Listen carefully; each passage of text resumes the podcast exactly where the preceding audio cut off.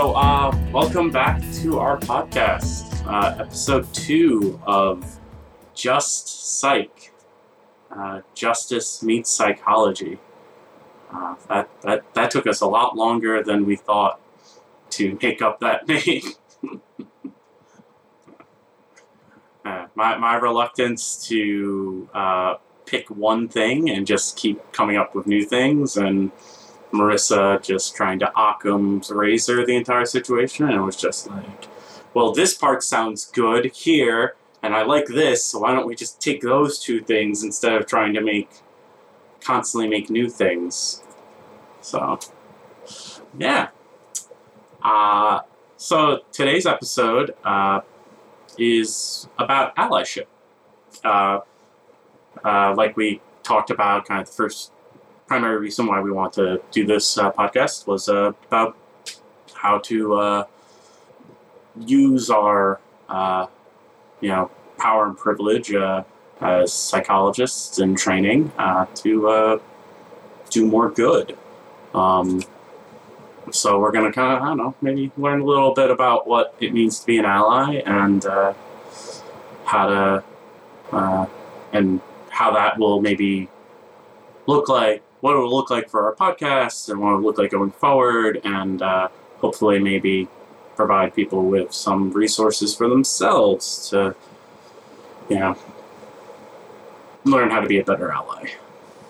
Yeah, Yeah. absolutely. And I do think that this is a good episode to start off talking about why we're doing this podcast in the first place um, and showing how a lot of the different issues that we'll be talking about are our way of being an ally for all the different things that we're going to be talking about throughout the podcast. Yeah. So, the first thing we'll talk about here is a case. And related to this case, if you've ever heard the phrase that if you're not a part of the solution, you're a part of the problem.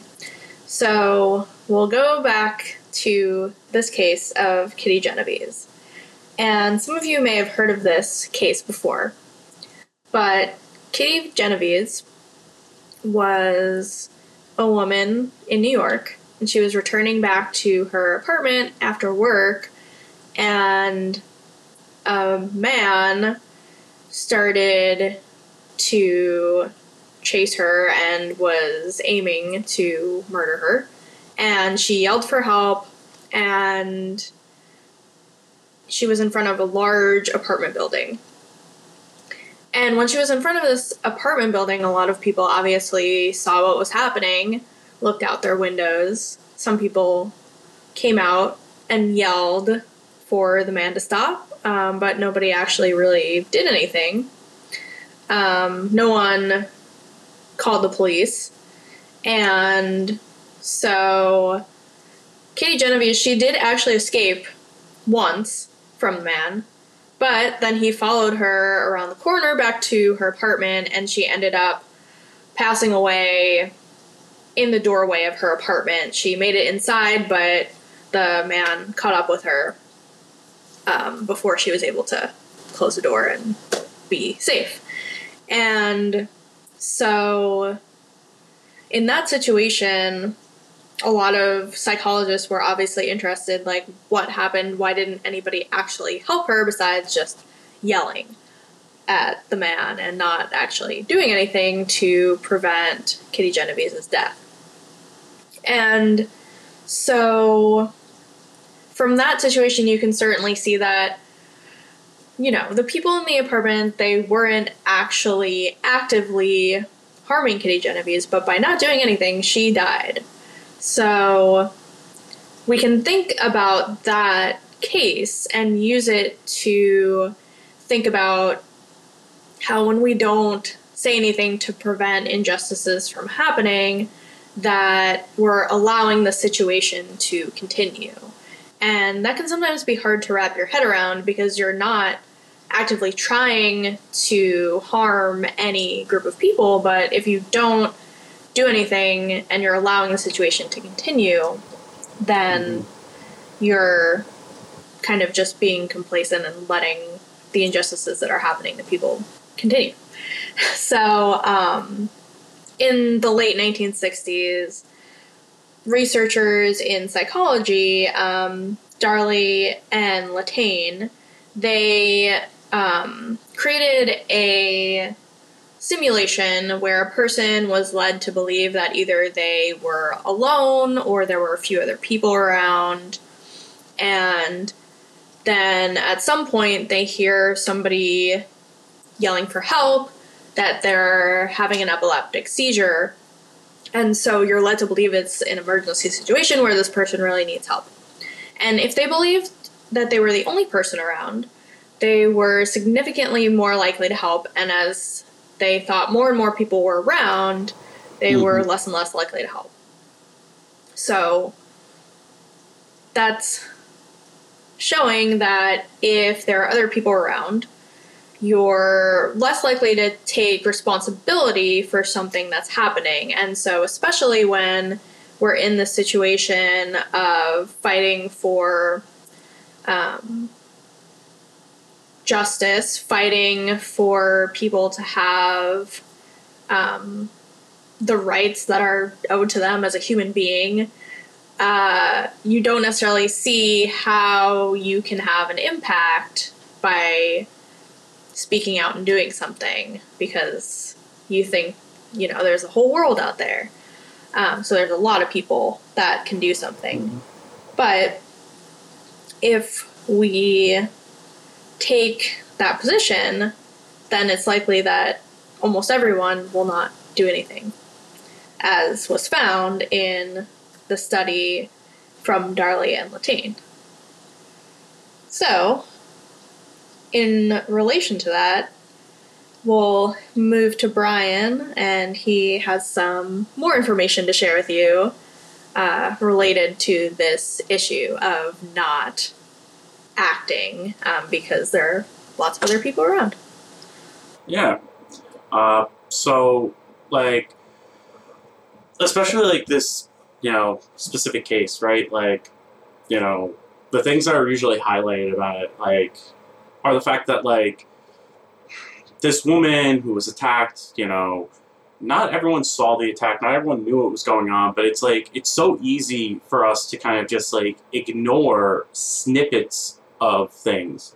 Uh, I mean, I lived in Chicago uh, for five years, and like, there were definitely times where I heard gunshots. I I hear the occasional random scream, uh, and like, and so like I I would check like police scanner apps, um, you know, to see like, all right, what the hell's going on.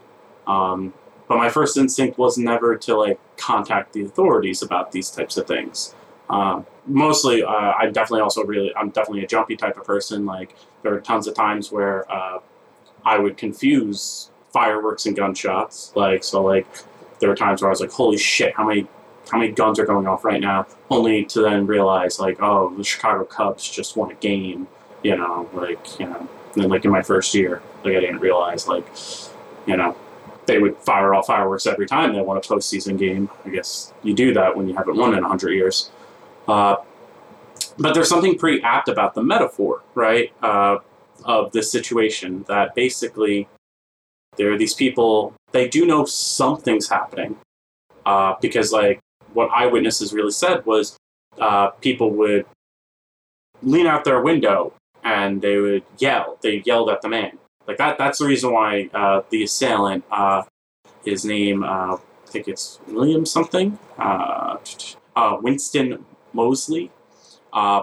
like he left because like someone yelled out the window and he ran away. and that's and that and in the first attack she was stabbed. Um, she was stabbed in the lungs. and now she most likely could not scream anymore.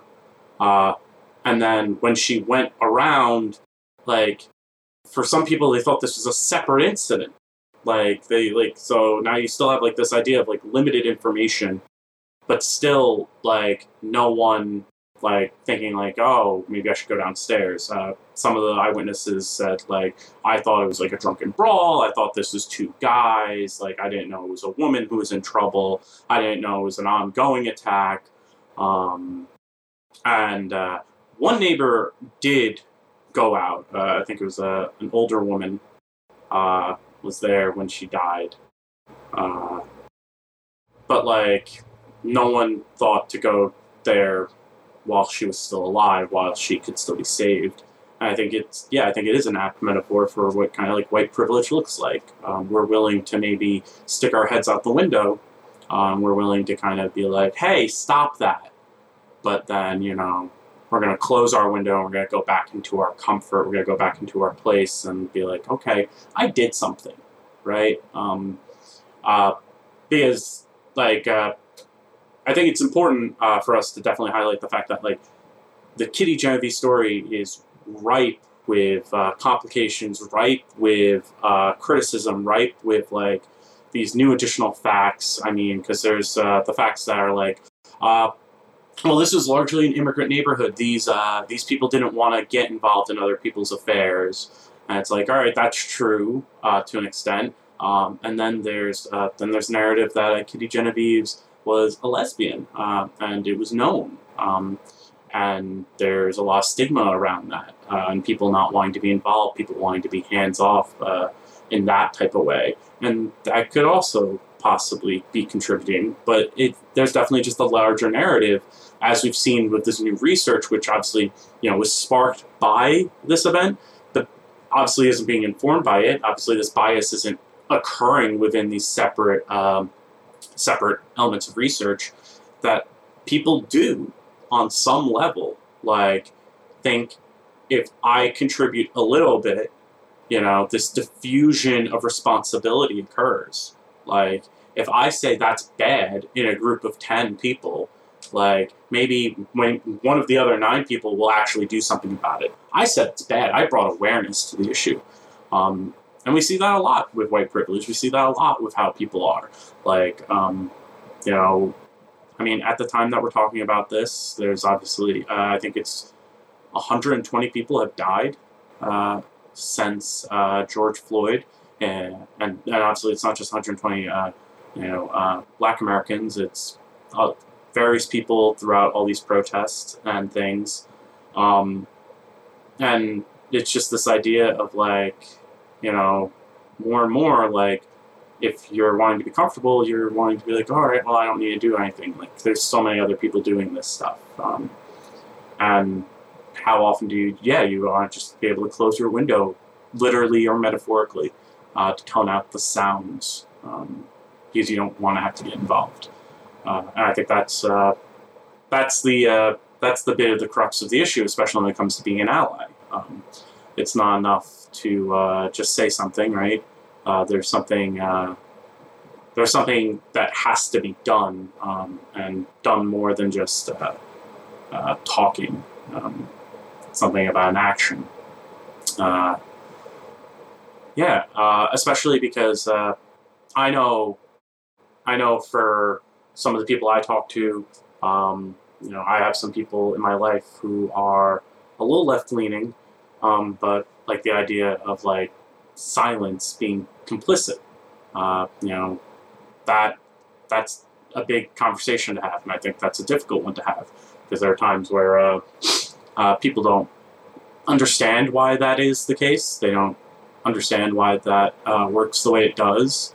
Uh, so I know, like for some of my friends, I I've had to explain it like as a poker analogy.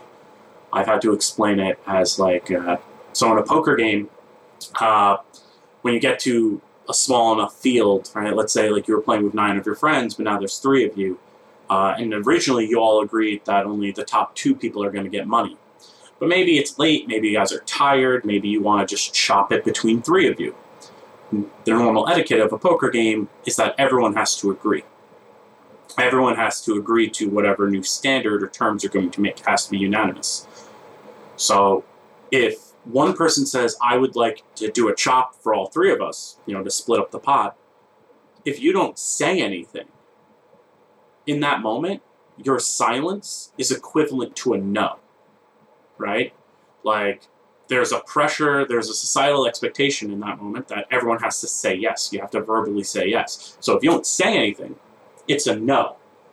Now, whether or not you heard it, you know, you heard the initial question or not, like I've had that situation. Um, and then everyone was like, well, Brian didn't want to do a chop. And I'm like, who asked? I'm like, I don't remember anyone even saying they wanted to do a chop. But my silence in that moment became a no. And like that, like everyone can get, like they, they can go like, oh, all right, I understand that, but how does it apply here? And I went, I went, because the societal expectation is that if you're white, you, you don't agree with this. If you're white, uh, you're, uh, you know, you're against something like the Black Lives Matter movement. Um, you know, especially me being a white man who also comes from a police family. Like my silence uh, amplified and has a magnitude about you know that means clearly I'm not just saying uh, I'm anti this, but I'm also pro that. My silence carries a is saying a lot, even if I don't intend it to. Yeah, and there's definitely a lot of in psychology what we call cognitive dissonance, where when you aren't intentionally doing something, but um, it you're then told this conflicting information that by not doing anything you are um, part of the problem that has a lot of an effect on how your actions are not necessarily lining up with your beliefs. And so there's that is definitely something that can be really difficult. And so when you have this cognitive dissonance, that basically you have those conflicting ideas between your beliefs and your actions, you're going to do something to get rid of that cognitive dissonance. And I am on academic Twitter, which for those of you who are not aware of that and you're in academia, you should, or just in graduate school, you should definitely join academic Twitter because there's a lot of good conversations that happen in that space, and there's certainly been a lot of good conversations uh, happening about how academics can improve their support of, um, you know, breaking down systems of injustice, especially in the academy. Um, I know there's a hashtag Black in the Ivory, which is getting a lot of traction. Um, so definitely take a look at academic Twitter as a side note.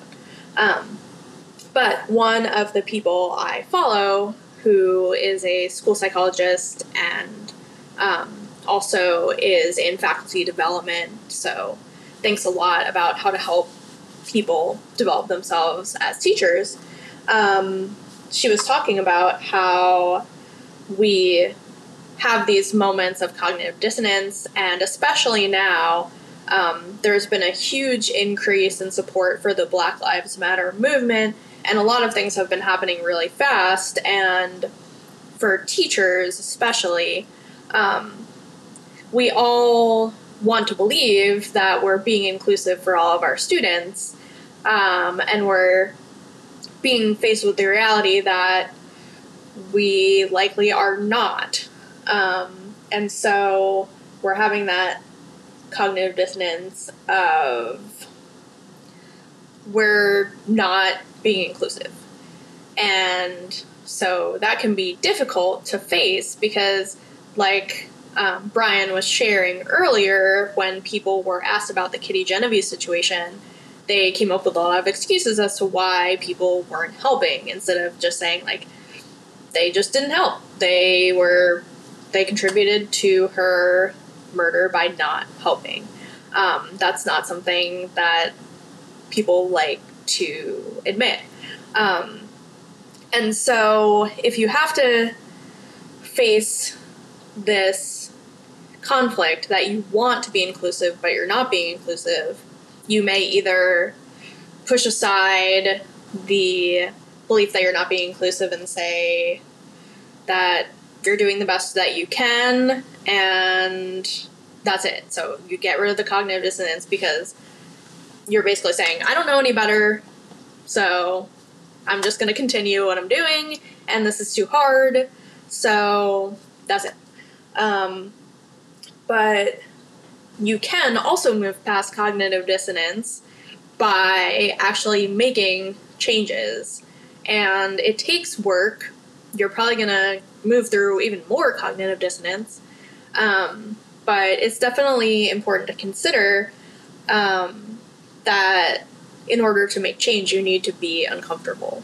And so that's definitely an important part of anything. So I'm in teaching, but for those of you who aren't in teaching, just keeping in mind that we're not perfect people, and in order to learn anything, in order to make any changes, you need to be uncomfortable.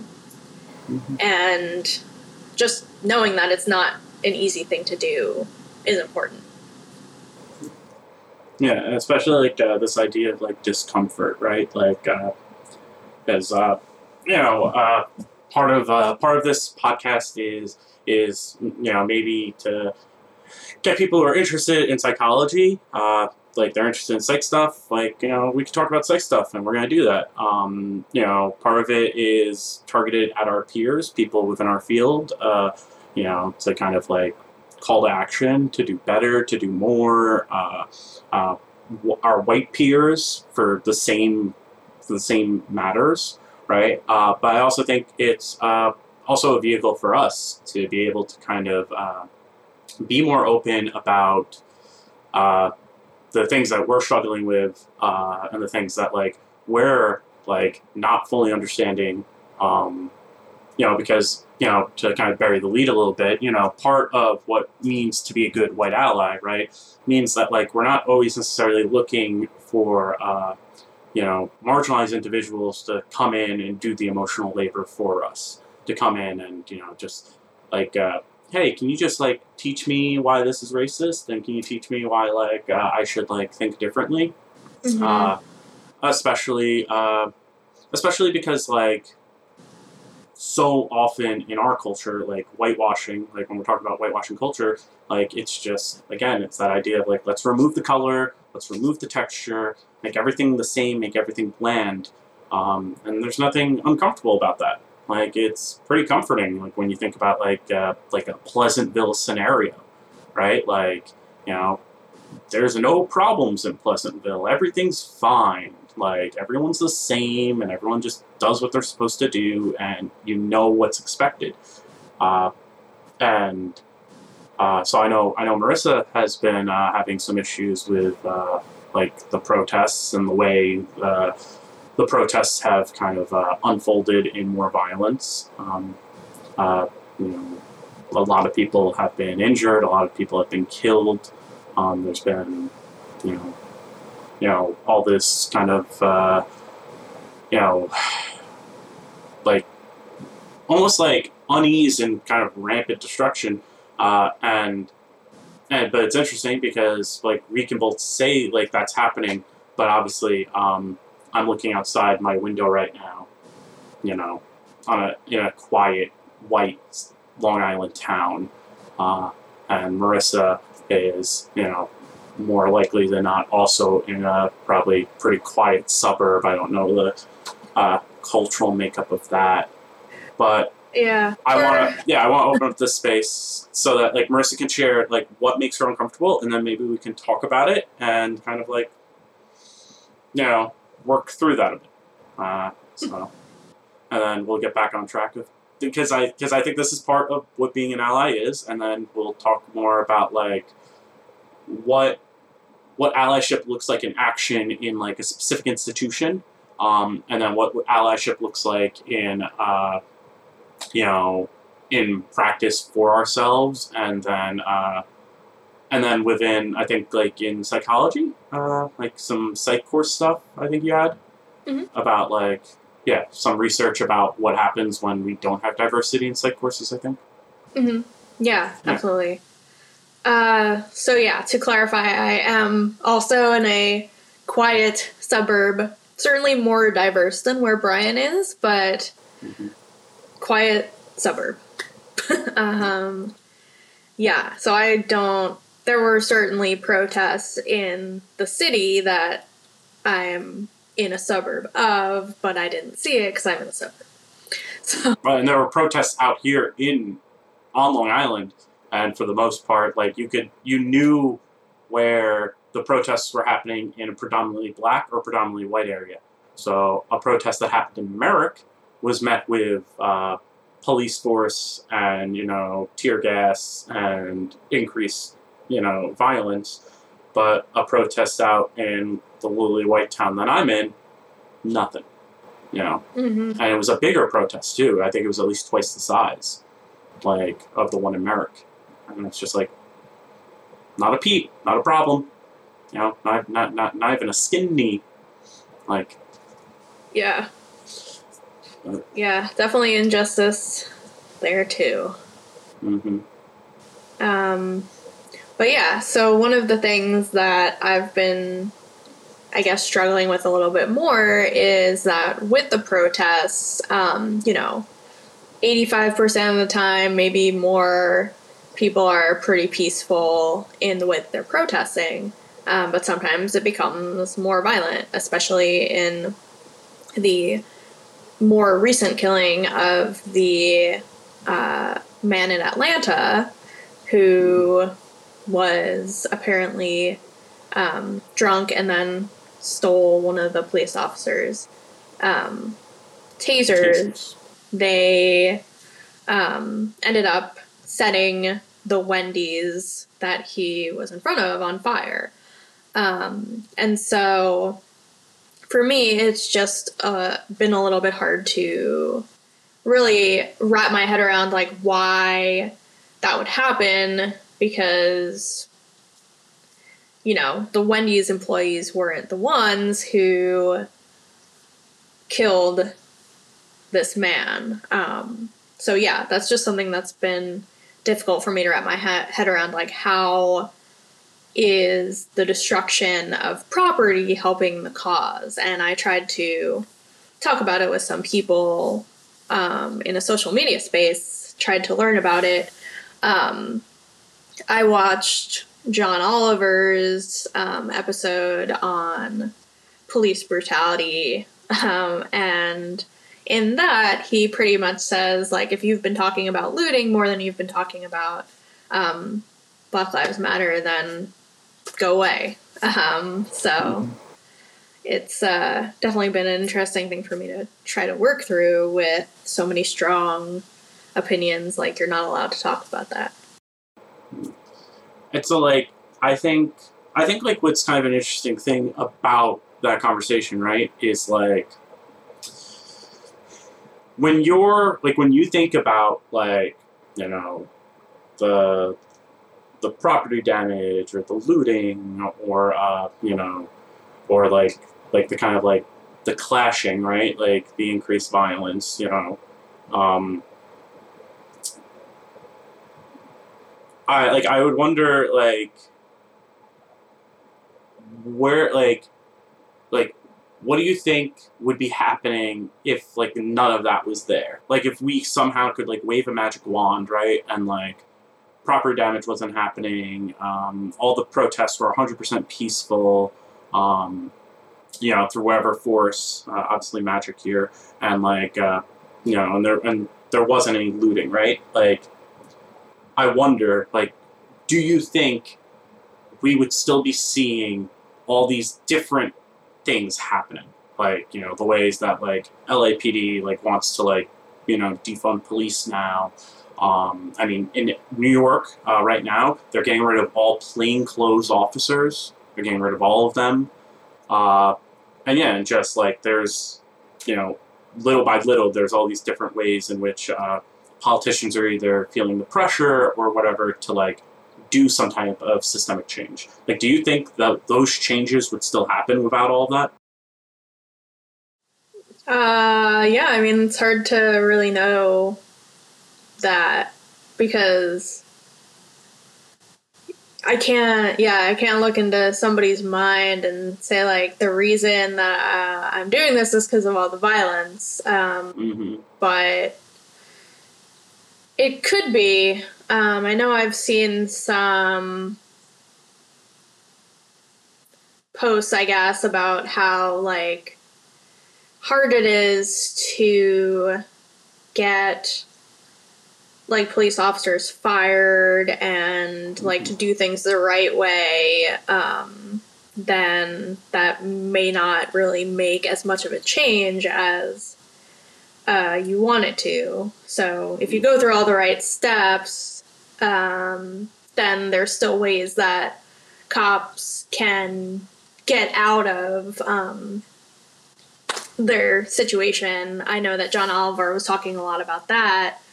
Um, so that can definitely lead to a lot of frustration if you are doing things the right way and you know cops who are clearly killing people are still getting away with murder and I think what you said, like the fact like you're not a mind reader, right? Like I think that's really important um, because like I think it means like on some level like it's almost impossible for us to divorce like the protests and like the associated violence, right? Like um mm-hmm.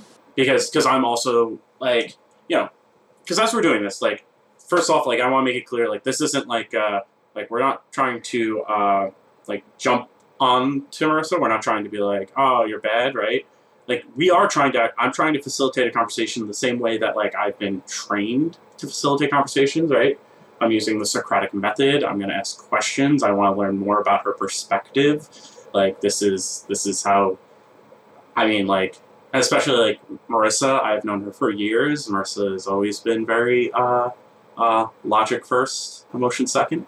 I think that's fair to say, right? oh yeah yeah, right. Uh, so like like this is us having like this is a conversation we would be having whether we're recording it this way or not is uh, just part of like when marissa posted on social media uh, like i was one of the first people to kind of not like do uh, marissa you're bad for this. I was there to be like so because like because my next point is something you also know like because i put it on that social media post where i was like I was like, well, I think we have to take this with a grain of salt. I think we have to be really critical in where is this violence coming from. So like, it's like, now that we know, like, we really can't divorce ourselves from the pro- like the protests and the violence associated. We can't really divorce ourselves from it because, like, we because we know this for a fact, right? If people went out and just started rampaging and looting without a protest, wouldn't probably do anything. But we also know that peaceful protesting, you know, uh, you know, fucking, you, you, you take a knee and we're told that's not okay, right? Mm-hmm. Like, so there's some, there's definitely like a combination effect, right? But we also know that a lot of the violence that's happening, like, there's separate groups. It's being instigated by the police, uh, you know, and that, uh, like, even even then, like, so now we have to like think about like, all right, well, do we say like this is equal parts separate groups, police, and then the actual protesters, right? Like, we'll never know. We're never going to know those percentages. But like, even if we're just being completely fair, and we say, sure, thirty-three percent of it is the police, thirty-three percent of it is separate groups, and the thirty-three percent is like protesters uh, uh, engaging in like this property destruction and looting. Like, like I read a great quote where it's like, the point of smashing that window and taking that TV has nothing to do with the value of the TV. It has to do with the fact that all the times in which these people, these marginalized voices, were being silenced, like there was no other way to let you know that I was here than by doing something that now you can see. Because Mm-hmm. clearly my voice wasn't impactful enough so you had to i had to leave a mark right um, and like and like we were talking about earlier uh, you know clearly uh, being yeah, like when we're trying to watch sunday football and we see a guy knee it's it was a snap resolution of cognitive dissonance right like Mhm. He hates America. He hates America. He's disrespecting the flag. He shouldn't do this. Um, uh, not so much now, because now people are in a bit, uh, are in a worse double bind, right? Like, uh, you know, because because I hear more now about people being like, like, uh, oh yeah, like obviously, yeah, this is a problem, but I really wish they would do it the right way, and it's and then like you're and then you can really meet them with a lot of like, but didn't they try to do this the right way? Like Mhm. you were saying, like, you know, there clearly was a right way, and that didn't work because that's really easy to mute. It's really easy to ignore, and clearly doesn't make people in power uncomfortable. Mhm. Like, Yeah. Yeah, it's interesting. I guess maybe part of my cognitive dissonance can be like, why aren't the people in power listening to people doing it the right way? So Mhm. it's just like, even going to that higher level, like, you know, in the ideal world, this is how it would work. But uh, sometimes it, I think it's hard to accept the fact that there is systemic racism. People are actively trying to silence these voices. Um, and that's hard to accept because we want, I want to believe that we're in this ideal world where people are like me and listen to logic. Um, but the reality is that we're just not. So, hmm Yeah, I think I think that's I think that's a, a really interesting part of what cognitive dissonance doesn't necessarily always cover is that it's still your world. It's still how you're viewing something, right? Um, because we were talking about this a little bit before the podcast about the idea, like uh, because that tweet, uh, the Twitter thread that uh, Marissa was showing me, was like, uh, you know, when you have cognitive dissonance, you either devalue the belief, that's option A, or you change your behavior to be in line with the belief, option B.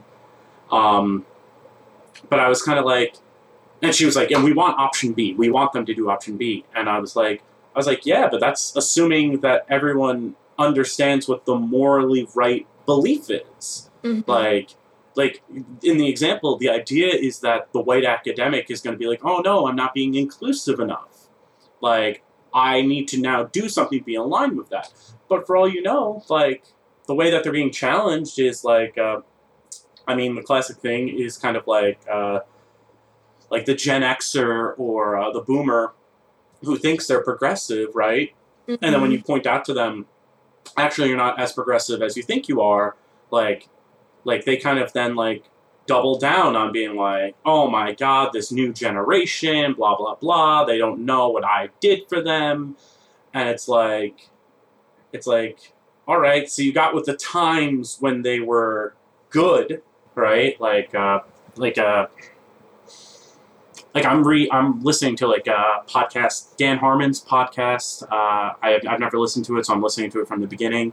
Uh, and like he definitely like he has this very like kind of like Gen Xer opinion on like like you know identity politics and being progressive. And like you listen to it now in 2020, there are a lot of times where I'm like, oh, ooh, that's that's not the right look, guy.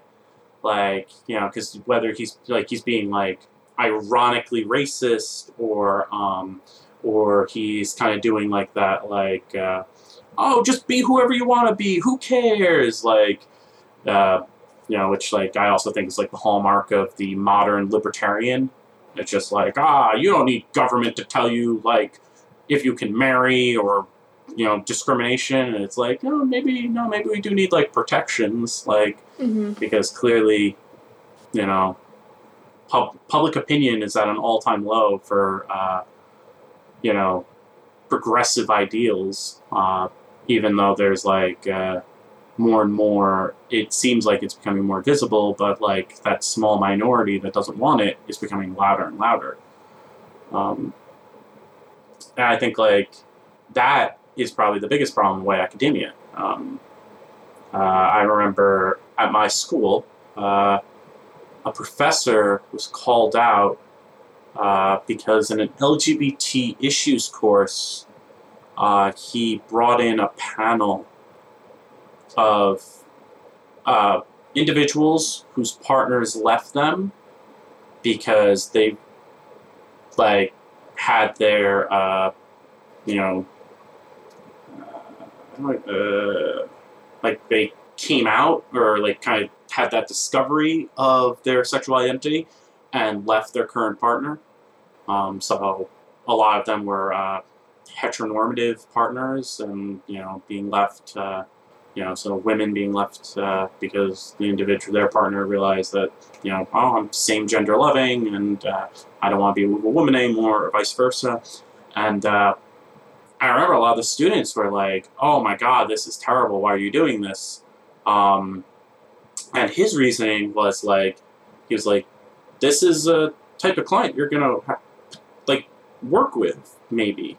Like, you're not always going to work with somebody that is like, uh, you know, like, you know, that they're not going to walk in and be like, oh, progressive already. They're not going to walk in and necessarily say the right things or know the like right stuff. He's like, you uh, wouldn't be seeing them otherwise, right? Um, and it was interesting because I saw it on both ends. I saw how he shut down and kind of locked in on the whole like he's like, well, I'm an expert in this field. Um, he himself is not LGBT, right? But that is his research domain. That's all he's done for like 20 years is research into that. And I saw the students locked down because they just they were like denying his expertise because they're like, you're not a member of the group, so you're not an expert. And it's just just and I'm like I'm like, it's possible that both of you guys are wrong. Like both sides are wrong. Mhm. But uh I mean as but what's interesting is that as psychologists or as psychologists in training, like I don't understand why like people don't understand like why don't you try to meet people where they're at in your everyday life? That's what we're trying to do with our clients. Like we're we're not always gonna like you're gonna like I know when I'm gonna have a client who's gonna be racist. I've had clients who are racist. I've had clients who are sexist. I've had clients who are homophobic. Um, and just like the way that Marissa was talking about, like it doesn't do well for me, like in that first session, to sit down and be like, "Oh, so you're racist and homophobic? I can't work with you. Leave my office." Like Mhm. that doesn't do anything, right? Like, uh, that's you know, and and like we see that more and more on social media, right? Like, uh, uh, if you support this political stance or this political opponent, I excommunicate you from my life. I don't want you Mhm. here anymore, and like, and so it just creates an echo chamber. And I think what's interesting is we can look at the echo chamber on the conservative side and be like, that's a problem.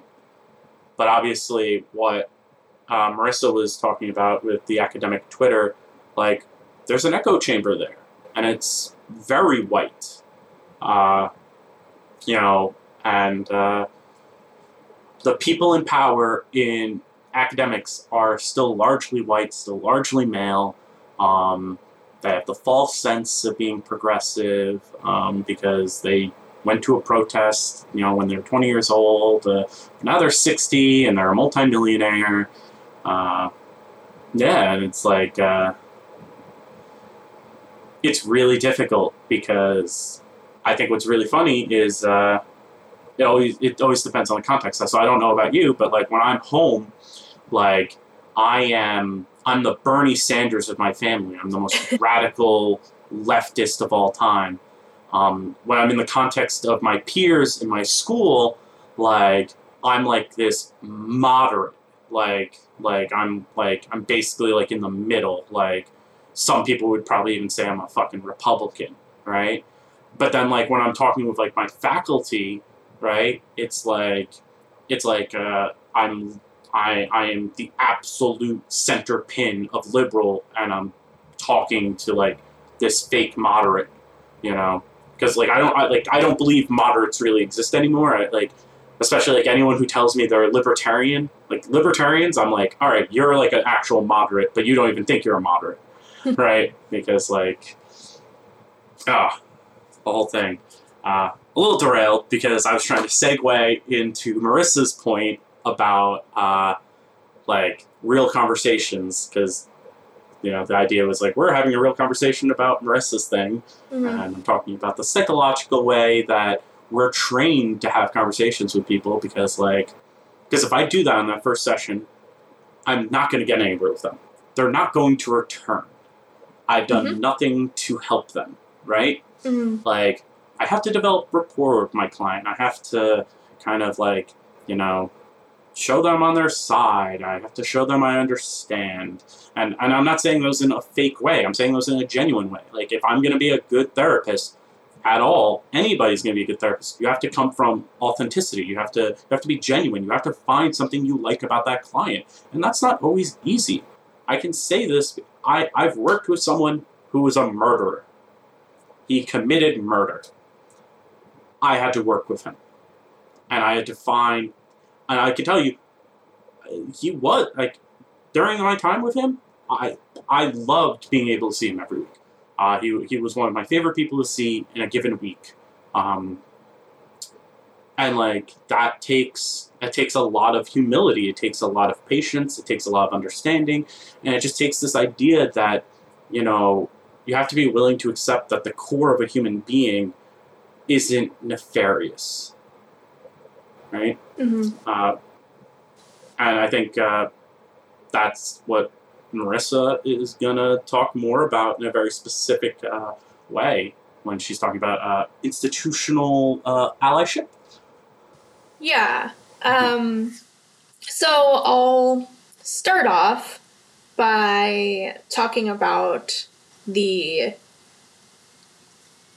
I guess, my personal experiences um, in teaching and some people that I've been influenced by, and then the psychological research that supports that, and then a very specific psychological study that shows how this actually works. So, the first part is, you know, um, I teach college, and um, especially being in the Midwest, there's a lot of students who come from rural areas. Especially now, I teach in a very rural area, and so you have to. We were talking about Bronfenbrenner's um, bioecological model in the last episode and how that influences people. So you have to really think about where people are coming from, what they've been exposed to, and just having that understanding of what their life is like and knowing what they've had the opportunity to talk about, what they haven't had the opportunity to talk about. Um, and just knowing that we're not all coming from the same place is really important. Um, and so there was also a research study um, for one of my colleagues' dissertations. She was looking at um, because our world has become extremely politicized. Um, it's funny when I met my husband, he said he had said like, "Oh, I don't really care that much about politics." Um, in 2015, and now, like, you can't not care about politics. It's not possible anymore. Um, so when you're going into um, teaching people, um, oh, I was talking about this study where looking at um, my colleague in her dissertation was looking at um, people from uh, conservative backgrounds and how they feel that they're able to be in the classroom. And um, what she found was that um, people who identify as more conservative will actually have the experience where they don't feel like their opinion is going to be valued, and so they don't say anything. They just sit there and listen and maybe don't even take anything in. So, knowing the results of that dissertation going into my teaching, um, I think that helped me a lot because is it we you know we don't want people to have racist opinions but is silencing their opinions going to help them change their perspective um, and understand where we're coming from?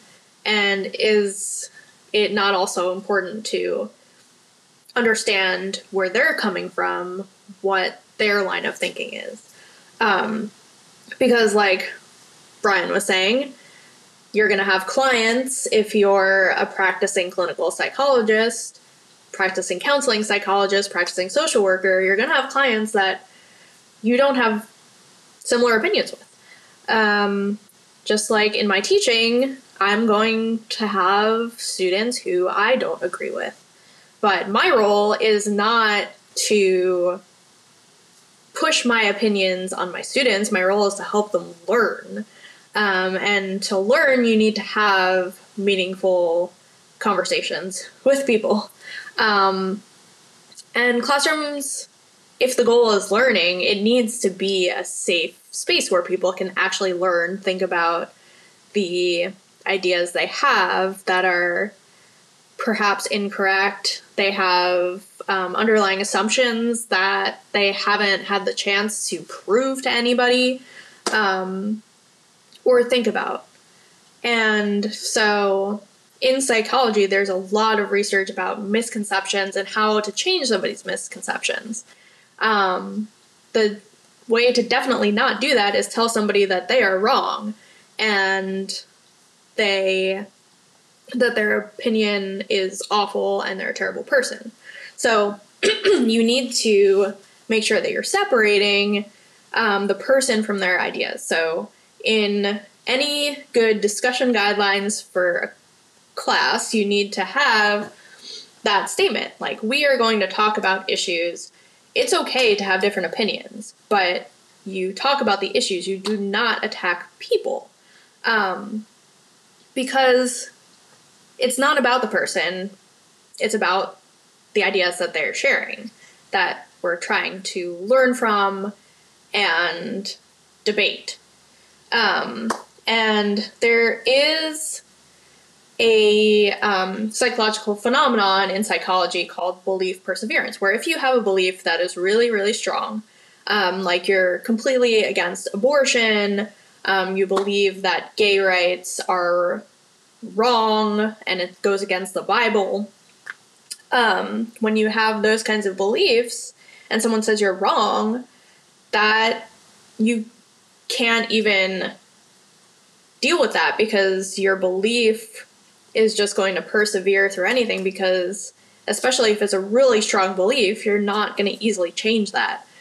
So in order to deal with any misconceptions people have you have to talk logically. Um, and so this comes down to the idea of framing. So the way that you frame an issue that you're trying to talk about with somebody um, is really important because if you say you're wrong, um, you can't talk about this, there's no debating this issue, then, as in my colleague's dissertation, they're going to disengage and they're not going to be a part of the conversation.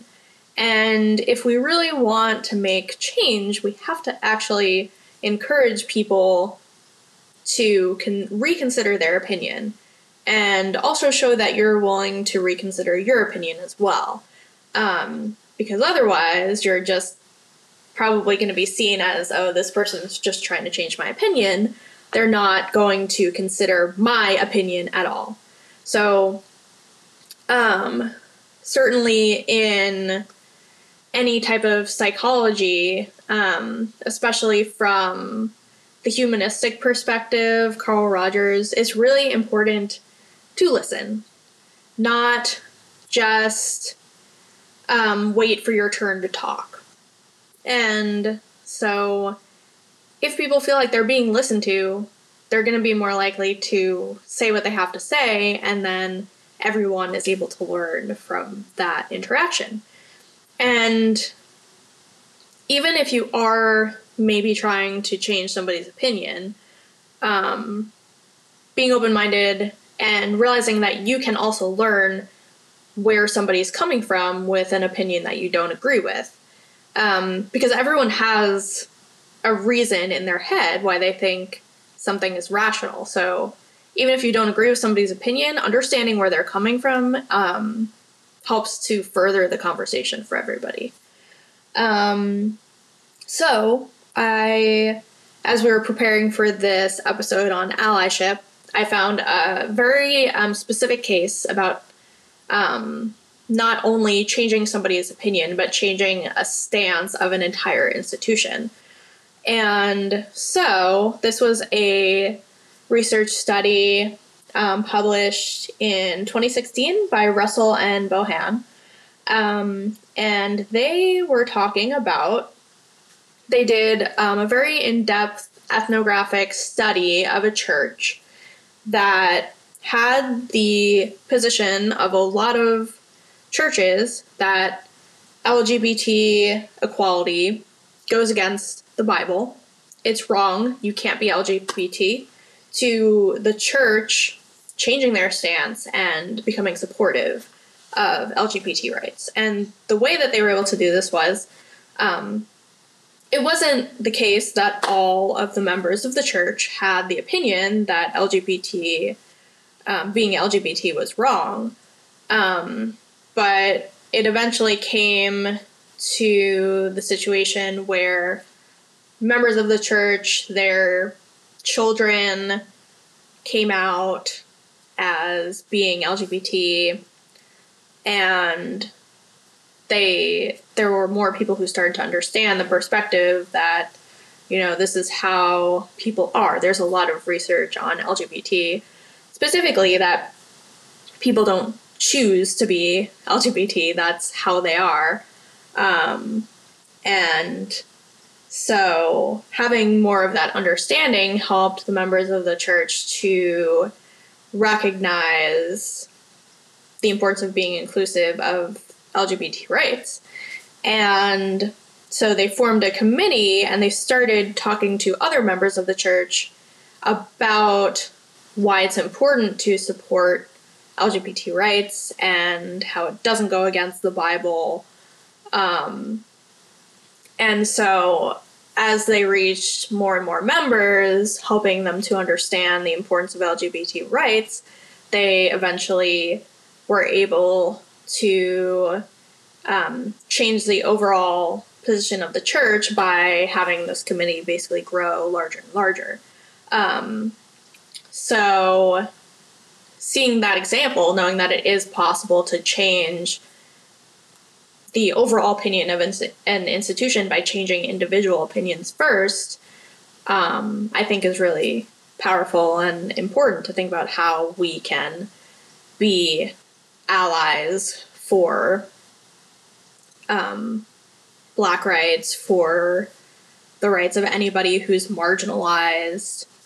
Um, so, even though we may not think that one conversation is powerful because there's so many people in the world, um, why would that one conversation have an impact?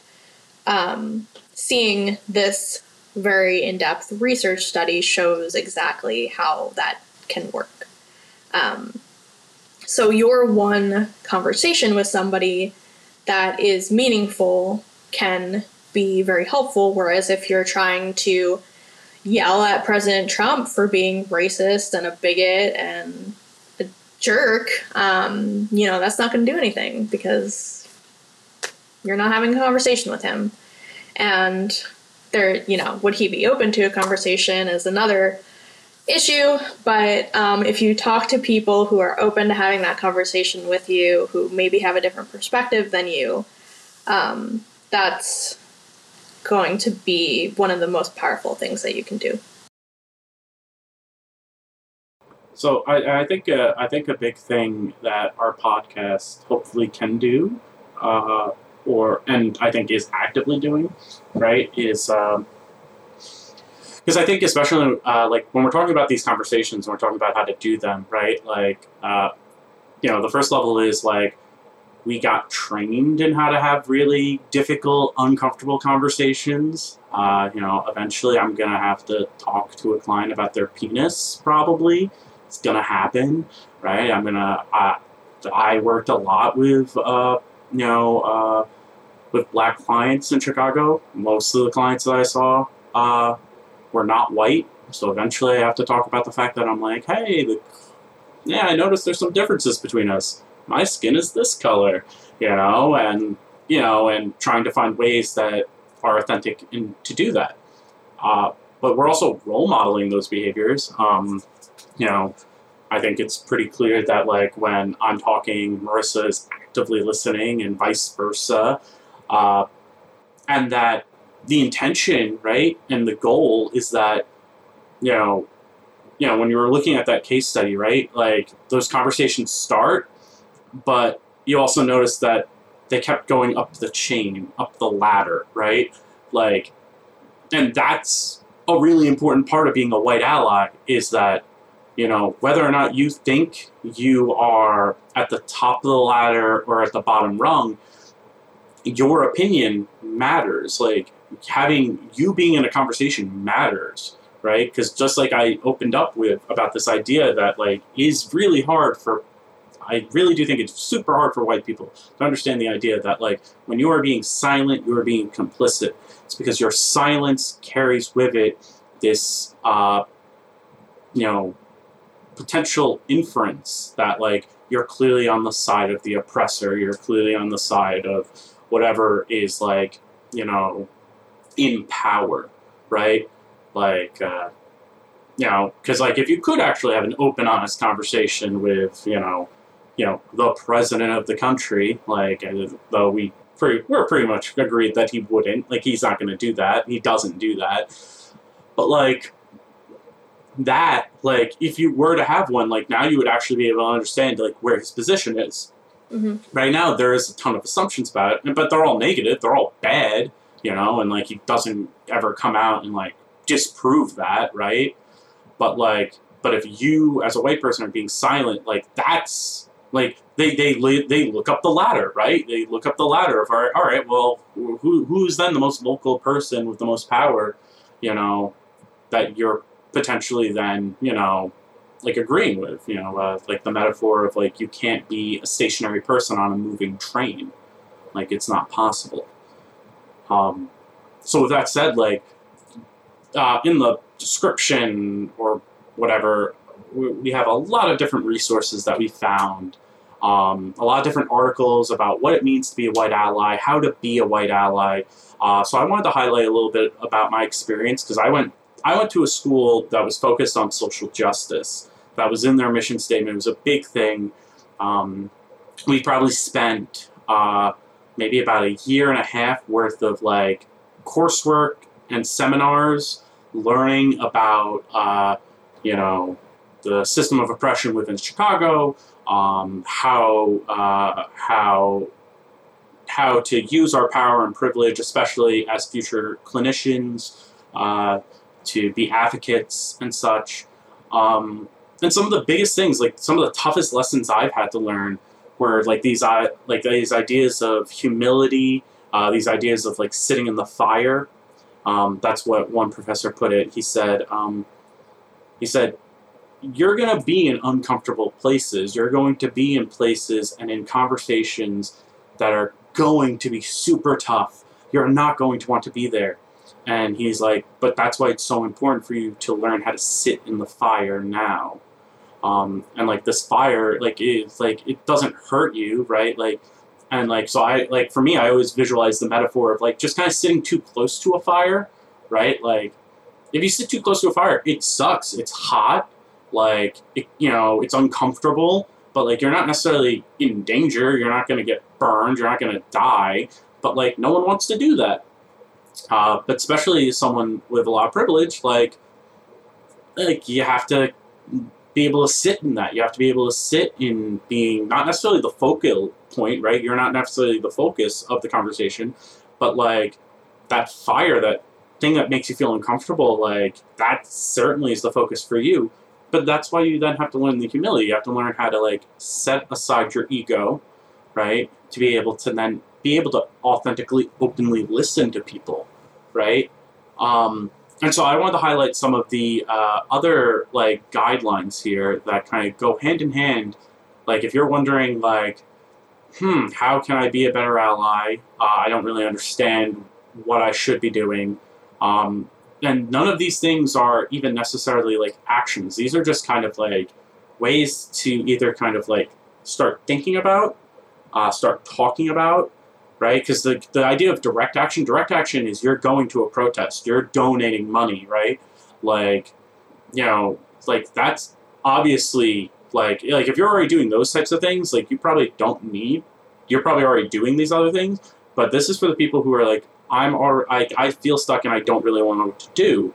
Um, and these are guidelines um, adapted from Uprooting Racism How White People uh, Can Work for Social Justice.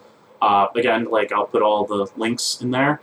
Um, one of the first things is like being able to accept or acknowledge that racism is ubiquitous, right? It's everywhere, it's prevalent. Um, because I, I know, like, you know, because we grew up in this largely white community, like, we were spoon fed the, the story of how, like, racism ended because Martin Luther King marched one time and everyone said, oh, boy, howdy, he's right. Like, that's wrong, and now it's over. And it's like, you know, like, there was so much unlearning, right? We like there was a lot of unlearning. I mean, I recently, like this is like I thought like this was said. I recently learned that the only reason why the civil rights uh, laws were passed was because Martin Luther King was assassinated, right? Uh, assassinated by our own government, right? And then there was like seven days of rioting, and then the government was like, "Ooh, I guess we gotta pass civil rights." Like that's never been the story I've told. Were you told that story, Marissa? No. Like, no, right? No. Yeah, all the time it was just Martin Luther King said he had a dream and he marched and then he died, you know, under mysterious circumstances, but the civil rights were passed and everyone was happy. And it's like, not the fucking case. Um, but this idea of like understanding that racism is ubiquitous, like, like there's a really simple logical argument to make here a lot of the systems in place were created in line with racism, right? Like, because like you could sit there right now and be like, racism's not a thing. Like slavery was so long ago, and I'm like, oh, that's cool. Uh, so you know that modern day policing comes from, uh, you know, slave capturers. You know that's how modern policing was invented. It was a way to recapture slaves so like they didn't like get away. So if that's how your system started, like and then you know it took a hundred years for like black americans to be considered equal like i don't i don't know if maybe if your system really evolved with the times i don't really think it's the most progressive thing possible. At its heart it's racist right? And and uh, you can't divorce yourself from that. You can't get away from that unless you completely dissolve it and create a new structure something new from the ground up. But also just the idea that like just because you don't see something, that doesn't mean it's not there. Like, white privilege means that you have this veiled perspective of the world. Like, you don't see everything the same way anyone else does, regardless of all your different identities, right? I don't see the world the same way Marissa does. And that's just because she's like a foot shorter than me, right? like, fact. Like, that's just the first fact off the top of the. Like, if me and her were standing on a rock, my horizon point is just further than hers because I'm a full foot taller, right? Like, we're not seeing the same world. So then when you take into account that, you know, I'm a I'm male and she's female, and then you take into account that like like I'm not any religion, which, you know, is classic white guy bullshit for just being like, I'm I pass for Christian and no one bothers me about it, so it's great, you know. Like you know, Marissa, you know, quote, uh, as she mentioned in the first episode, like, you know, people tell her she doesn't look Jewish, right? But, like, she is Jewish, and, like, that carries with it a different perspective of the world. And, like, just because you're not seeing it doesn't mean it's not there. And our perceptions are terrible. Our perceptions are shit. And anyone who tells you, like, and, like, that's why I also can't stand uh, certain talking heads, you know, like Ben Shapiro, like, you know, like, oh, if I see it with my own eyes, and it's like, your, your perceptions are shit, though. They're crap. Like, everything I've learned about how the human body works from a psychological uh, or biological point of view, it's amazing that we can walk and talk at the same time. Utterly astounding. The fact that there aren't car accidents every 20 seconds, also insane, right? So, like, you like you just have to kind of like maybe give up a little bit of like this self-centered egotistical viewpoint that maybe you've been excluded from this perception because you've seen veiled racism all the time you know, I know for me, like it took uh, it took some jarring events for me to see the veiled racism in my family and my community, um, right? And like, uh, and like to just kind of like acknowledge that maybe you don't have 100% of the story because you don't. Your perceptions are not 100%. Your experiences aren't 100%. Uh, yeah, and then, uh, yeah, then the whole point about systems being old, I, I, I wanted to mention, uh, uh, you know, like we talked about redlining, uh, we talked about Robert Moses, um, and voter suppression, the way that voting laws work, you know, where like uh, I'll put the link there too. Uh, it's a 2018 article that like talks about how these states uh, literally did research on like what kind of IDs people used and when people uh, would prefer to vote, and literally made laws to target Black Americans to make sure that the IDs that Black Americans largely had were invalid, and the days that like they could vote were not allowed. Uh, and some of them were struck down by you know circuit courts. Uh, but obviously they're, they're always trying to push them out like and it's just always so weird. Uh, taking risks. Uh, if you're going to be a white ally like you're like as we've been saying about this idea of like your privilege is that you're comfortable and that you can choose to elect to still be comfortable right? You don't have to risk your comfort. You can just like you don't even have to open your window if you hear if you hear someone screaming. You you you you can actually even get up and be like, "Ooh, let me make sure my window's locked just in case," and then I'm gonna go back to my comfortable world. Like, but as we've talked about, like this idea of comfort and this idea of cognitive dissonance, if you actually have something that you consider to be a true ethic, a true virtue, and you're unwilling to face consequences for that, like you have to do some type of internal work. You have to do some type of reflection to wonder do you actually even care about that virtue? Right? Like, especially like with, you know, the the counter arguments of all lives matter, right? Like the the the most wonderful social uh, media rebuttals I've seen to that are when people do try to challenge them to be like, all right, so what do you do? Like, do you support refugees? Do you support uh, do you do you support people on death row? Like, um, are you like do you support adopting children? Like, like wh- like where are you putting that effort in? And those people often don't. They don't Mhm. do anything, right? Because it's just a talking point. It's a weak talking point. But the converse of that, if you're going to sit there and say Black Lives Matter, then you need to be willing to take a risk. And one of the smallest ways you can take a risk is by, you know, having conversations with your family, you know, talking to them about it, challenging your friends. Uh, it's more than just kind of putting a post up. You know, it's about willing to be uncomfortable because the idea is you have all these people who are, you know, they're not like black Americans aren't uncomfortable right now, they're unsafe. Comfort and safety are often two things like in psychology that we talk about because they're conflated a lot of the times. There are a lot of times that people are like, I feel unsafe.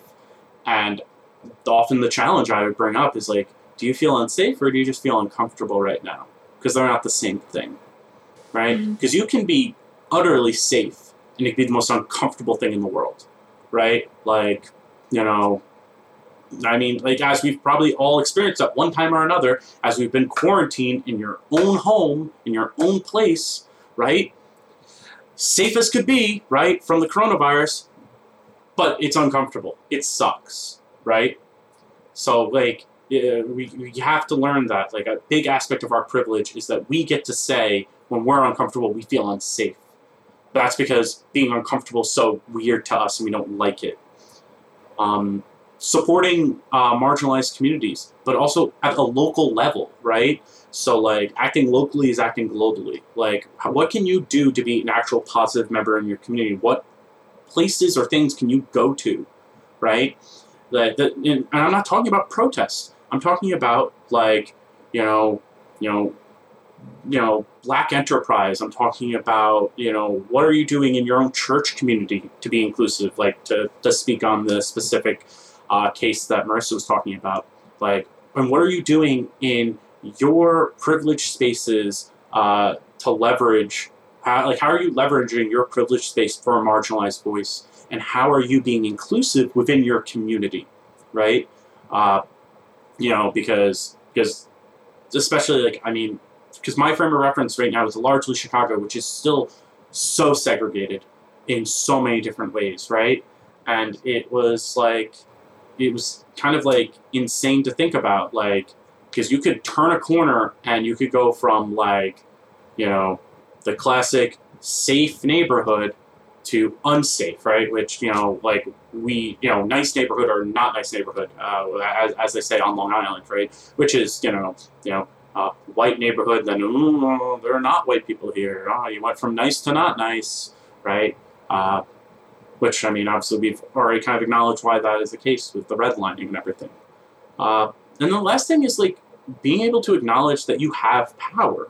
I think this is also something that's also really difficult, right? Because often there are the people who are like, well, I grew up poor, or, you know, I grew up X, or I had, I didn't have this. And it's like, all right, but like, you still have power, right? Like, you definitely do. Uh, like, my brother was just telling me about how a friend of his uh, it has, is, in, is having some type of psychotic break. And uh, he's apparently living in the woods of Long Island right now and uh, and his argument was kind of like, how does this person have privilege? How does like he's like, do you really think he has white privilege? And I went, you just I'm like, so you have a white friend who's living in the woods on Long Island in a largely white community. He's like, yeah. And I went, do you, do you think a black man living in the woods wouldn't have already been arrested by now? And he's like, and like, he, and like he instantly was like, yeah. And I'm like, so that's the white privilege then, right? Mm-hmm. Like, it's the fact that he's in those woods, and for the most part, everyone's just kind of like, ah, he's harmless. He just lives in the woods. You know, in reality, it's, oh no, he looks like me, so I don't really care. I, I'm not bothered by this, right? Like, it'll only become a problem if he starts trying to, like, largely engage the community because we know that people with mental health issues, when they start, you know, you know, uh, interacting with too many people, then then that's when white people are like, whoa, hold on, no, thank you. You know, then maybe we'll get the police involved. Uh, and you know, the second most uh, targeted group for uh, un uh, excessive force uh, is individuals with mental health issues. Uh, so that would be a great thing. because so when I'm talking about this power, like uh, something I would do with my clients who have substance use issues is I would go out of my way to demonstrate how they don't have 100% control of their life. Uh, and what's interesting is like, depending on how you frame it, gets like two responses, right? Like when, so I would frame it and I would show like all the ways that systemic oppression and all the ways that like the systems in general uh, are, you know, blocking them from. And I'm like, and that makes it so you don't have 100% control. And they'd be like, yeah, that's true. And then if I like kind of flipped it to really say like, yeah, so that means like you don't really, there's not much you can do then, right? Because those are big, powerful things. So you guys are kind of fucked.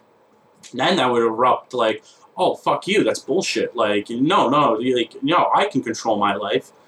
And the whole point of that was to get them to realize you don't have 100% control, but you don't have 0%, right?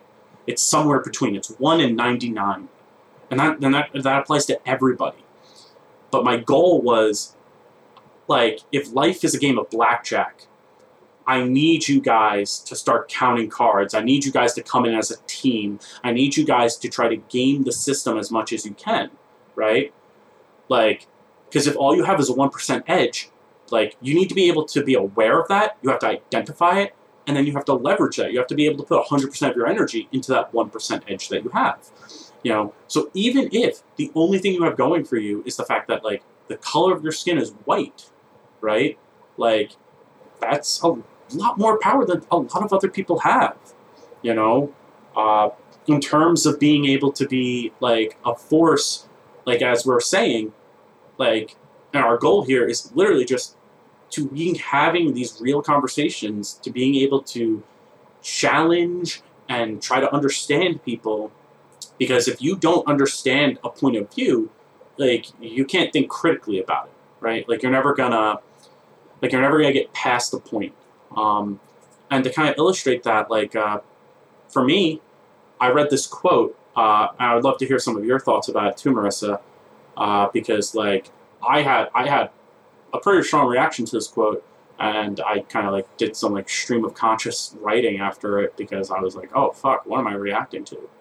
Um, so it's from uh, Lillian uh, Roybal Rose, and she said because she does like I guess like these talks with uh, you know diversity talks or leadership talks about uh, you know marginalized people, and she said I tell white people in my workshops that I expect them as allies with power in the oppression of racism to act justly and not dominate, regardless of the fact that we may never love them.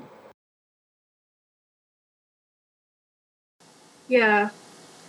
So I think that kind of goes along with maybe the idea of performative allyship. Like, we're not going to cheer for you for doing the right thing. Mhm. Um, so if people are going into space for attention, like, look at how great I'm doing and supporting your commun- community, no one's going to actually do anything because, I mean, you're just doing the right thing. Like, Mhm. that's expected of you. Um, Mm. So I think that's definitely important to consider.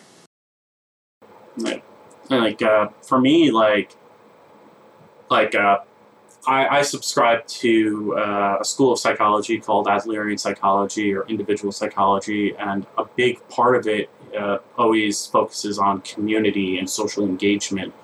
Um, and like, so like for me, like my I definitely had this first reaction of like, oh, this kind of like shuts down, like an authentic engagement or locks like or is like a locking out of a larger community. And that like and that, that was something like i definitely had to like reflect on more to like really think about like why am i feeling that way? Like to like really find like that piece of me that like like i, I found that piece of me i identified that piece of me that was like that had that white that white savior expectation that like if i do these things and i do them well like you know that like I would get some type of recognition for it, right? Where whatever that recognition would look like, and having to then kind of realize like, you know, do you deserve love or accolades, like you said, for basic human decency?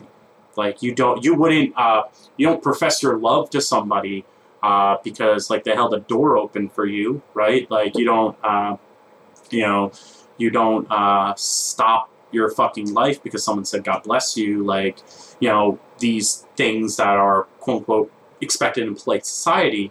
Um, but, you know, but then at the same time, like, you know, being anti racist, like, you know, some part of me was like, oh, but like, shouldn't I? Like, and like having to realize that and having to be like, oh, fuck. Like, well, that part of me, like, I need to like, I don't necessarily need to squash it. I don't need to destroy it. I don't need to eliminate it. But like, I have to be aware of it, right? Because like that is uh, that's something I like. I shouldn't be bringing in. I shouldn't like allow that to ever try to dictate what I'm gonna do. Um, especially like as we're talking about this right now. Um, I know uh, like Robert Fuller, Malcolm Harsch, uh, Oluwatoyin Salau, like were three. Uh, leaders in Black Lives Matter, uh, Robert and Malcolm were lynched, like, and police are like, ah, no foul play, because you know, classic, you know, black men just hanging themselves from trees as they do, uh, and Toyin uh, uh, was uh, raped and murdered. Uh, after having come out and spoken about sexual assault, uh, at and she was 19 uh and so like in my reflection like when i was thinking about those things and like you know i was just kind of like yeah that is such a selfish like self-indignant reaction to have about the idea that like oh we may never love you. But meanwhile like there there because i think there's been a couple of more incidences of you know, black men mysteriously hanging themselves and police still just being like, oh, we have no idea. Like, and, like, like, because this shit should make your skin crawl, it should make your stomach lurch, and, like, and, like, that, that has to still always be the focus. Um, because, again, it's, we're talking about discomfort versus actual safety. Like, we're talking about the fact that, like, our privilege means that we're costing ourselves emotional labor and we're costing ourselves the comfort. Um, but for these people, they are literally fighting for their lives, you know, just to get basic decency. And because uh, there was a there was an interesting uh, like I don't save things like Marissa does, so that, that that's that's my problem. I saw a Twitter thread where this person was explaining like the idea of emotional labor and why it's and why it's like on like an undue burden on people of color, um, and why you know people of color tend to be more tired. And like and they were coming from it from a psychological point of view. Like they were saying like this anecdotally and then providing data. And this person and then like and why they wanted white people to take up uh, part of the cause. And this person was like oh so you just like so like what would that do? Like would that actually help uh, black people be you know less this and she was like probably not probably just mean like we all be fucking tired. But, you know, that's supposed to be life. That's supposed to be hard work. Like, like I don't think we're ever gonna get to a place where we're not like we're suddenly all gonna be like refreshed and racism's defeated. She's like, but it would at least let us know better who is working against us because because if we have enough of us working against the system, then like we'll be tired because this is some bullshit that we're still dealing with hundreds of years later. But then we're gonna make them real fucking tired too, because they're gonna be they're gonna start losing numbers and they're not gonna be able to do this shit as much. Um, like, and I think that really does kind of like succinctly bring us to like why we want what we hope to get from this episode is trying to get more people to take up the cause to do more of the emotional labor uh, to do more of the difficult conversations. Uh, that brings us uh, that brings us to our focus of our own community, our own uh, psych education. Yeah.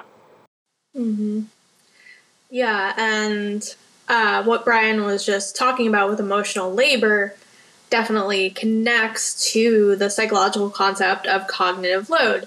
And in our next episode, good segue, we will end yeah. up talking about um, the graduation divide and how there are differences depending on your race, whether you're going to graduate from high school, from college, from graduate school. And part of that is this emotional labor or cognitive load.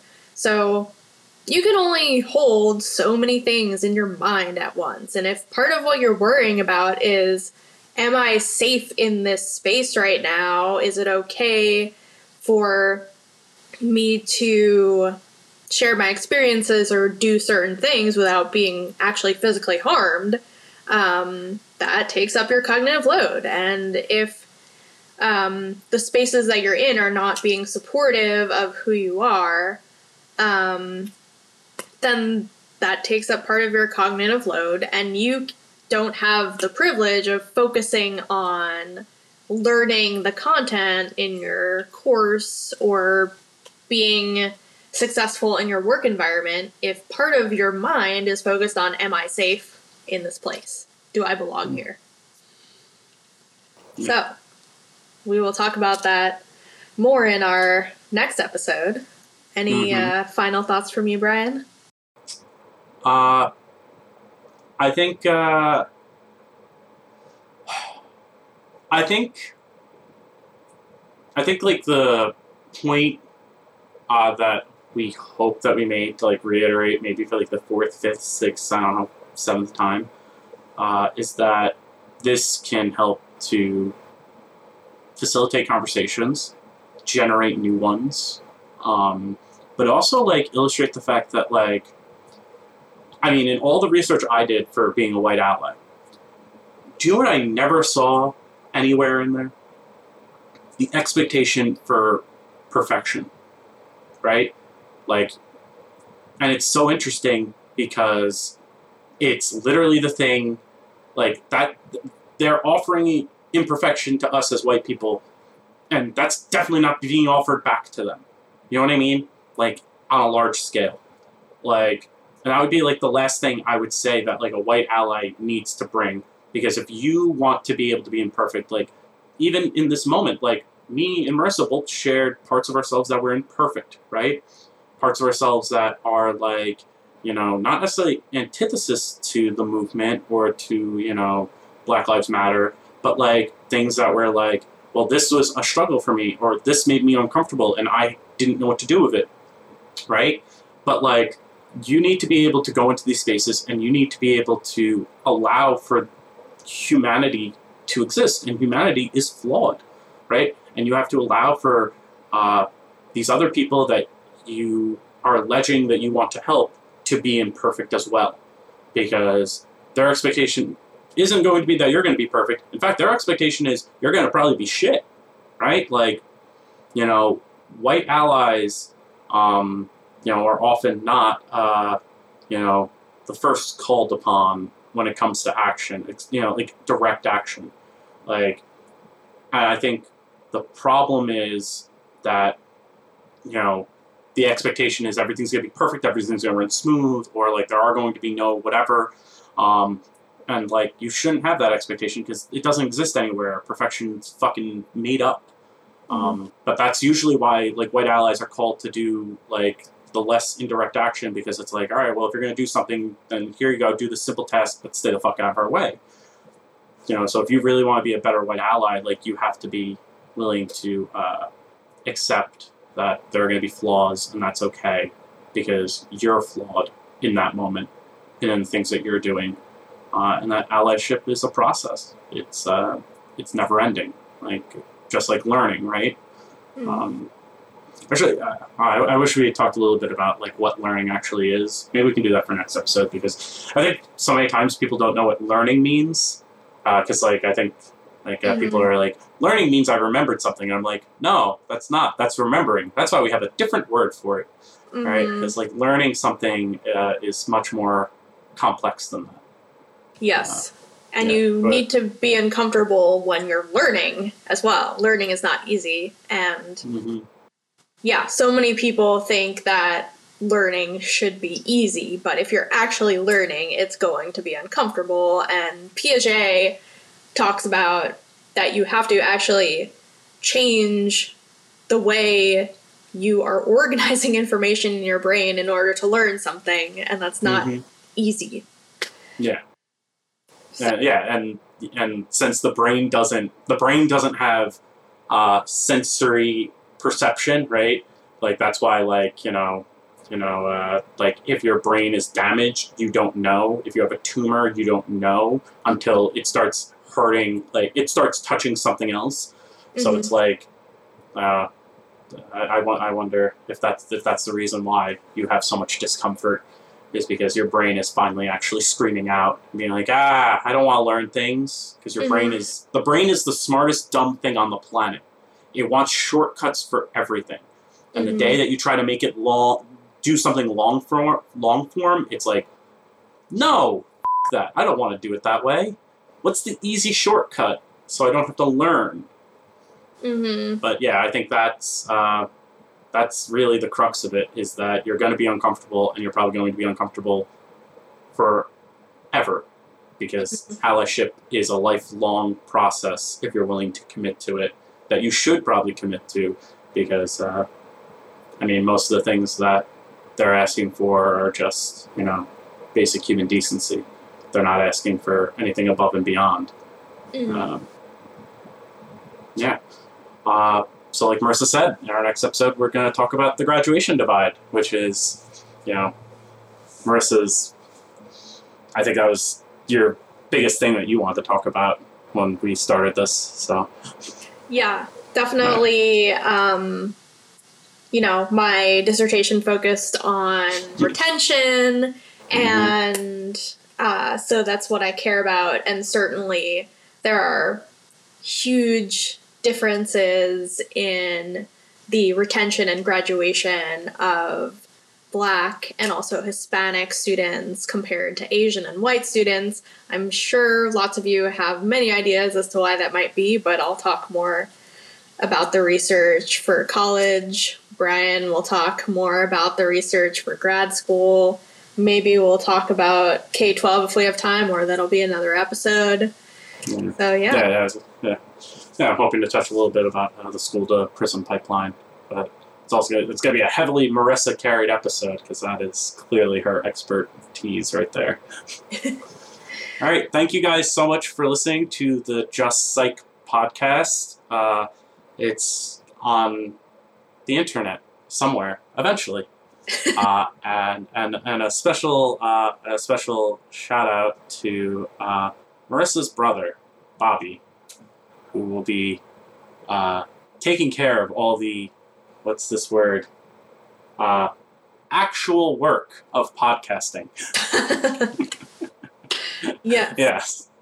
He is a audio professional, music professional, and so he is going to do a great job with all of the editing for us. So, Yes. and eventually you will also hear original music from him. So we're looking Yeah. forward to that. Absolutely. And then, uh, and then, uh, oh, and my friend Kim uh, sent me a uh, prototype uh, logo design.